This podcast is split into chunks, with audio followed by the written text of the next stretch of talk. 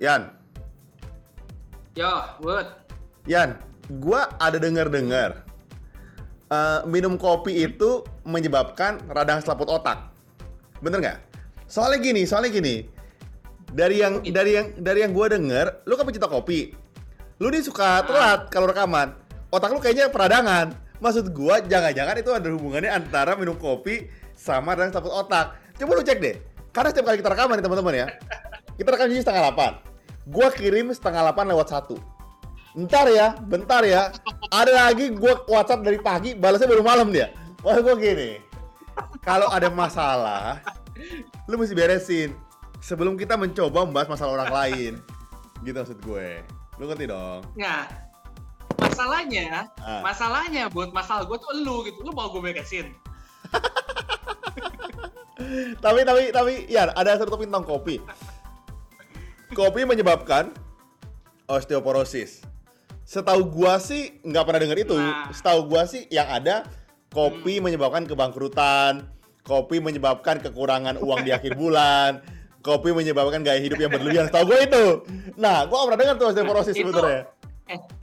Eh, itu kalau kopi kekinian mungkin Ah. ya, gitu. Lo, nggak- lo, lo belum pernah sih nikmati kopi ya, yang cuma hitam di warung gitu, di gelas, ditutup pakai piring, cara minumnya dibalik seruput pelan-pelan. Kalau itu kayaknya nggak bakal nyebabin kebangkrutan, Bud. Nah, ya coba bahas soal mitos ini penasaran gua. Iya, jadi sebenarnya Bud ya, Hmm. em, kalau mesti gue bilang itu kemungkinan bisa. Nah, Osteoporosis. jadi Hmm. ya, jadi eh, sobat healthy. Tadi sebelum kita mulai nih Bu, sebelum kita mulai ya, bisik eh, apa namanya bocoran aja nih. Jadi Budi nanya sama gue, osteoporosis apaan gitu.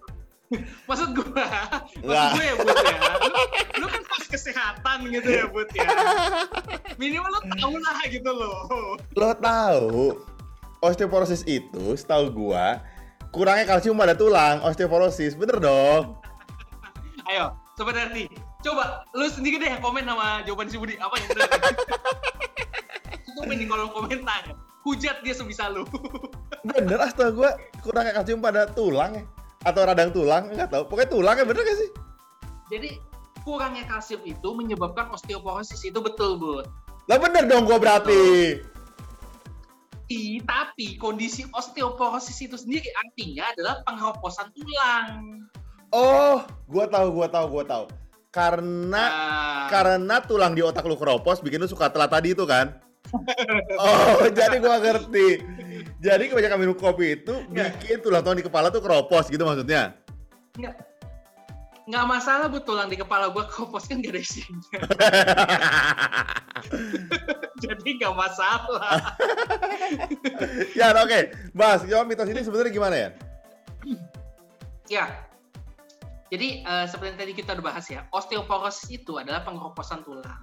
Nah, konsepnya sebenarnya memang ini sudah diakui bahwa kopi itu dapat menyebabkan penghambatan penyerapan kalsium pada tubuh kita.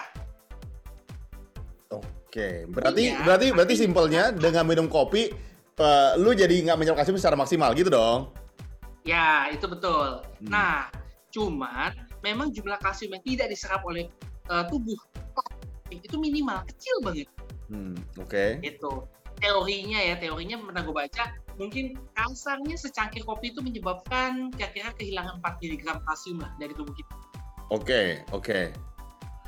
Sedangkan kebutuhan tubuh kita untuk kalsium itu kata-kata sekitar 1000 sampai 1500 mg per Ke- hari Kecil dong berarti, kecil banget dong kalau dibandingin nah gitu. berarti nah, bet- nah berarti kecil banget kan Heeh. jadi lu bisa lu bisa dapat gambarannya gitu makanya gue bilang kemungkinan itu sebenarnya bisa tapi jarang Hmm. Tapi yang jangan sampai sobat healthy lupa, berapa banyak orang sih yang sudah memenuhi kebutuhan kalsiumnya per hari? Nah, itu Oke, pertanyaannya. Ma- make sense. Jadi bagus. Oke, terus terus. Eh.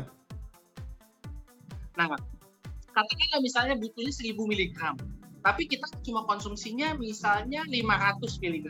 Hmm. Sudah gitu kita banyak minum kopi, sehari bisa 2-3 kali. Artinya kalsium masuk ke tubuh kita makin kurang lagi. Iya, iya, iya. Tapi kan kecil Nah. sebenarnya ya. Kecil Jadi- banget ya.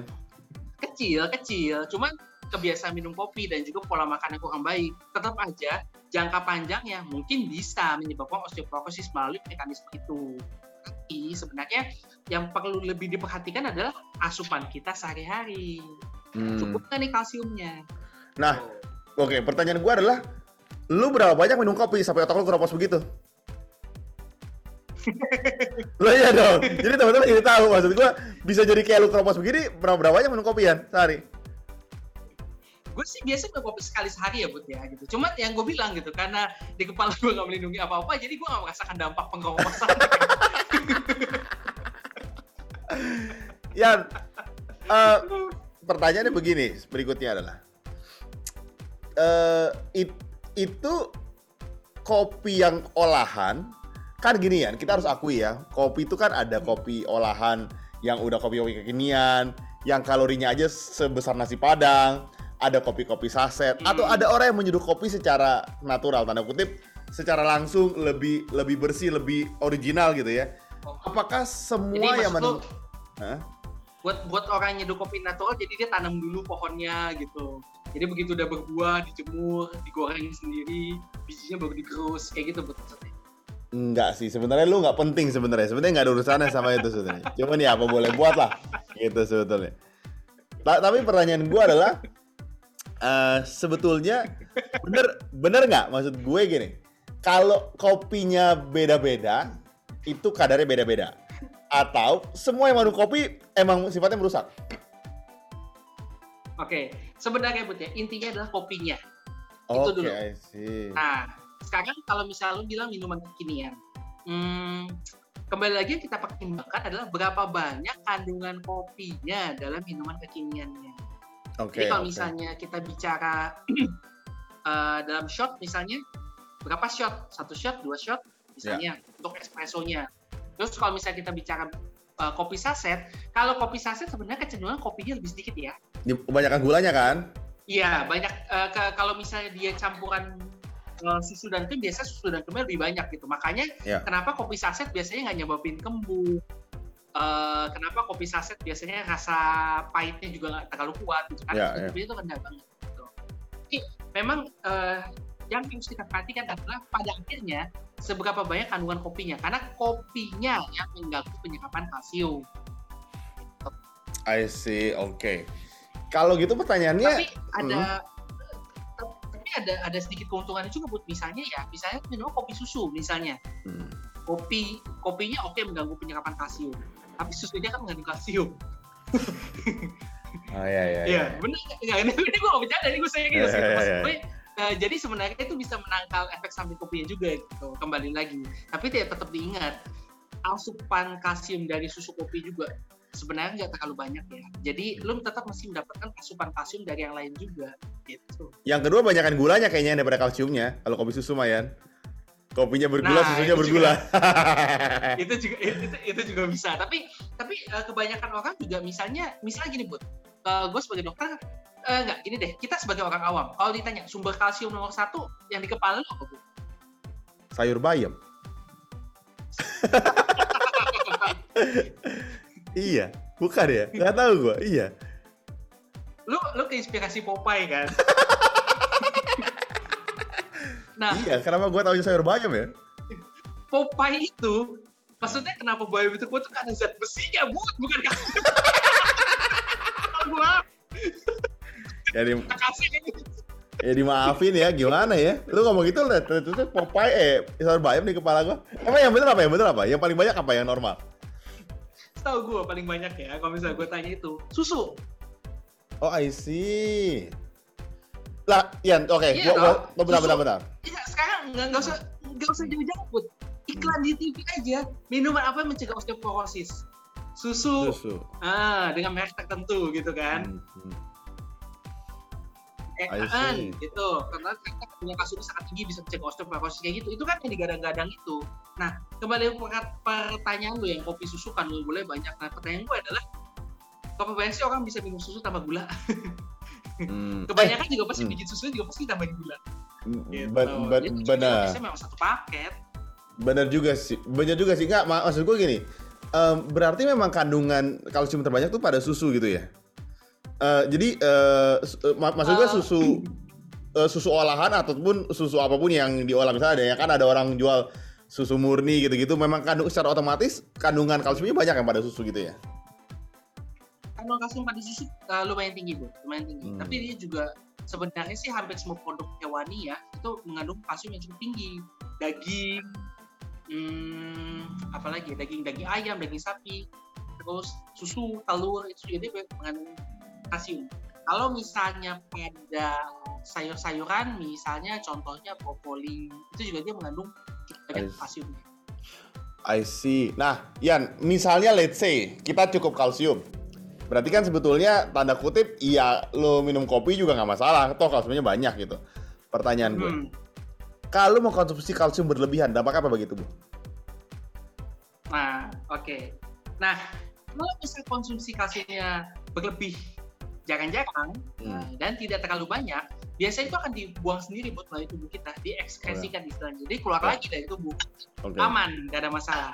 Tapi kalau konsumsi kalsium kita berlebih eh, dalam jangka waktu yang lama, dalam jumlah yang besar, atau karena disebabkan karena kelainan tertentu. Jadi ada beberapa kelainan yang menyebabkan kalsium itu nggak bisa keluar dari tubuh kita. Nah Oke. itu potensi untuk membentuk jadi batu ginjal. I see. Oke oke oke oke. Tuh. Yan, ini ini pertanyaan yang eh pertanyaan dari gua yang menurut gua cukup masuk akal. Jadi gini, misalnya kekurangan kalsium, tulang lu kan keropos, gitu dong. Nah, terus tiba-tiba lu sadar nih, terus lu mau konsumsi kalsium lebih banyak. Ketika berlebihan, apakah dia bisa Nah. menambal yang keropos atau tidak? Pertanyaan gua. Misalnya kurang lu keropos nih ya, Oh. Enggak, gua kata gini, kalau tulang keropos itu efeknya apa sih? Apakah dia jadi pincang-pincang gitu? Atau tulangnya gampang, patah? Atau ap- apa efek sebetulnya tulang keropos itu kenapa gitu? Secara kasat mata ya? Oke oke. Nggak jadi nggak jadi. Tadi baru mau gue hina gitu, karena pertanyaannya biasa konyol gitu. Eh, bagus. Nggak jadi. nah, eh, jadi menjawab pertanyaan nomor satu, Bud, osteoporosis bisa. Bisa kita, istilahnya kita tambal ya, dengan asupan kalsium yang cukup. Tapi, kalau sudah terjadi osteoporosis yang menyebabkan suatu deformitas, eh, tadi sudah sebut, salah satu penyebab osteopo eh, akibat osteoporosis adalah tulang jadi kropos jadi gampang patah. Nah, mungkin juga pernah dengar ya, kalau misal orang tua harus hati-hati, jangan sampai Ya. jatuh. Ya, Karena kalau orang tua jatuh gampang patah tulangnya. ya, ya. Nah, itu salah satu penyebab itu karena osteoporosis gitu. Hmm. Nah, kalau misal osteoporosis terjadi dalam waktu langsung kita ketahui nih pelan-pelan, terus kita perbaikin asupan kalsiumnya, itu bisa ada perbaikan. Tapi kalau tulangnya udah telanjur, misalnya ada benturan sehingga dia retak atau patah, itu akan susah kita perbaikin. I see. Nah, yang yang gue bingung adalah orang tahu dari mana kalau dia kurang kalsium gitu. Kan nggak bisa dicek ya. Kalau orang kurang darah, eh, eh, pucet eh, apa eh, eh, anemia gitu ya, pucet, mungkin badannya nggak fit. Tapi kalau kekurangan kalsium, kan kita nggak tahu. Tulang keropos pun aja kadang-kadang nggak tahu. Maksudnya gimana kita bisa tahu gitu? Kalau lu mau coba, coba lu ketok kepala lu. Kalau misalnya ada bunyinya kayak nyaring gitu, berarti tulang lu emang kopos, Bu. Karena kosong kan. Oh, I gitu. see. Nah, berarti lu sering coba ya? Makanya lu tahu persis suaranya kan? Wah, maksud gue gini. Ya, gue gini, gue gini. Yan, jangan sering-sering. Takutnya kan lupu itu masuk kan dia keropos gimana? Jangan sering-sering, nanti gue coba sendiri aja. Lu jangan sering-sering. Gimana? Nanti kasih hubungan ketak masuk ke dalam lagi. Iya. Woi, serius gue tanya, gimana? jadi jadi jadi jadi kalau misal lu ada buat ada buat jadi kalau misal melalui pemeriksaan darah itu kita bisa ngecek ada kalsium dalam darah kita itu bisa. Oke, oke. nah terus yang kedua ada lagi pemeriksaannya namanya eh, bone densitometry. Jadi itu untuk mengukur kadar kepadatan tulang. Nah kalau kadar kepadatan tulang itu berkurang di bawah normal berarti bisa kita katakan orang ini adalah osteoporosis Oke, berarti kan itu le- lewat pemeriksaan kan? pemeriksaan Kalau nggak lewat pemeriksaan, Iya. ada cara nggak maksud gue? Kayak yang gue bilang tadi, kalau orang kurang darah, dia bisa ada kelihatan fisiknya. Kalau Hmm. kurang kalsium ada nggak gitu? Nggak ada ya? Eh, kalau kurang kalsium jarang sih Bud ya. Jadi kadang-kadang dia juga bisa menyebabkan eh, pada kondisi ekstrim tapi ini nih. Jadi Hmm. kalsiumnya itu benar-benar kurang banget. Itu bisa menyebabkan gangguan pada kontraksi otot. Itu bisa. Hmm. tapi kalau sampai udah ke tahap itu berarti itu Udah parah banget. Ya, Kekurangan ya. kalsiumnya iya gitu. Jadi di basic sih kita nggak terlalu eh, bisa mengandalkan keluar itu. Hmm. Tapi paling nggak bisa dicontoh misalnya nih partner gua Adrian agak-agak kurang pinter, jadwal suka ngaret. Ini kan tanda-tanda kalsium dia kurang. Ada pengeroposan di kepalanya. Nah maksud gue kalau lu punya temen mungkin suka ngaret, nggak pinter-pinter banget, lu cek kalsiumnya deh. Jangan-jangan ada masalah dengan kalsiumnya. Itu sih yang paling masukan dari gue. Kan kita harus ngomong pengalaman ya. Kadang-kadang kan riset medis bisa keliru, tapi pengalaman kan bisa berjalan. Jadi teman-teman lihat aja gimmick-gimmick kayak Adrian nih, kalau temen lu mirip-mirip dia, kayaknya kalsiumnya kurang. Ya gue benar lagi benar-benar mempertimbangkan banget buat ganti partner gitu. Cuma partner soalnya. Kalau partner gue diganti itu gue akan lebih semangat gitu kan. Makan on time gitu kan. Cari topik juga lebih semangat gitu. Lah iya, semangatnya iya, tapi kan keroposnya kita nggak bisa eh, nggak bisa lu nggak bisa ini dong, nggak bisa deny dong, bahwa lu udah keropos kan di kepala itu. Jadi jadi gini, yang menurut gue, menurut gue faktor kopi bisa membuat eh, apa osteoporosis gitu ya, sangat sedikit lah kasusnya. Seringkali Iya. berarti konsumsi kita yang tidak berimbang gitu kan sebenarnya, karena faktornya kecil banget, kecil banget faktornya. Betul. Tapi, tapi memang mesti dilihat juga Bud ya. Kadang-kadang itu konsumsi kopi pada sebagian orang itu juga memang cukup berlebih. I see. Gue katakan gitu. Hmm. Nah, jadi makanya kenapa dari awal gue tekankan bahwa bisa nggak kopi menyebabkan osteoporosis? Ya kalau ditanya ya bisa. Bisa, hmm. Seberapa banyak sih orang benar-benar osteoporosis karena hanya Kopi. minum kopi aja itu Iya. memang ya. I Ah. see. Tapi ada tapi ada special mention nih Bud, yang masih gue sebutin, yaitu adalah pada perempuan yang sudah memasuki usia menopause. Oke. gitu. Pada perempuan yang masuk ke usia menopause itu lebih rentan terkena osteoporosis. O- Oke, karena Karena asupan eh, penyerapan kalsium juga lebih terganggu. Bu. Jadi Oh, ujung-ujungnya pada wanita yang sudah mengalami menopause itu kita benar-benar mesti perhatikan sekali asupan kalsiumnya. Gitu. Oh. Nah, Oke. sekarang kalau misalnya ternyata dia menopause, asupan kalsiumnya kurang, kebiasaan minum kopinya banyak, ya tentu saja itu menjadi semua faktor risiko yang bisa menyebabkan eh, apa timbulnya atau malah makin cepat osteoporosis terjadi pada dirinya. Makanya jadi buat sobat healthy yang misalnya sudah memasuki usia menopause, ternyata juga suka mengkonsumsi kopi, tapi ternyata gizinya juga nggak berimbang, itu harus mulai lebih diperhatikan. Jangan sampai Hmm. tulangnya itu ternyata kepadatan sudah turun, masuknya ke osteoporosis. Iya iya. Dan yang paling penting berarti lu harus aware aware aware sama apa yang lu konsumsi ya. Yang pertanyaan gue, selain apa namanya em, ap- apa tadi? Apa tadi yang paling banyak kalsiumnya? Makanan apa tadi yang paling banyak kalsiumnya? Susu. Selain susu ada lagi nggak? Maksud gue kan ada beberapa orang yang a- alergi apa eh, laktosa ya apa sih? Iya kan ada alergi susu Iya. gitu ya. Apa sih? A- Nah, Iya. A- ada nggak selain susu yang tinggi juga kan kalsium? produk-produk hewani yang lain.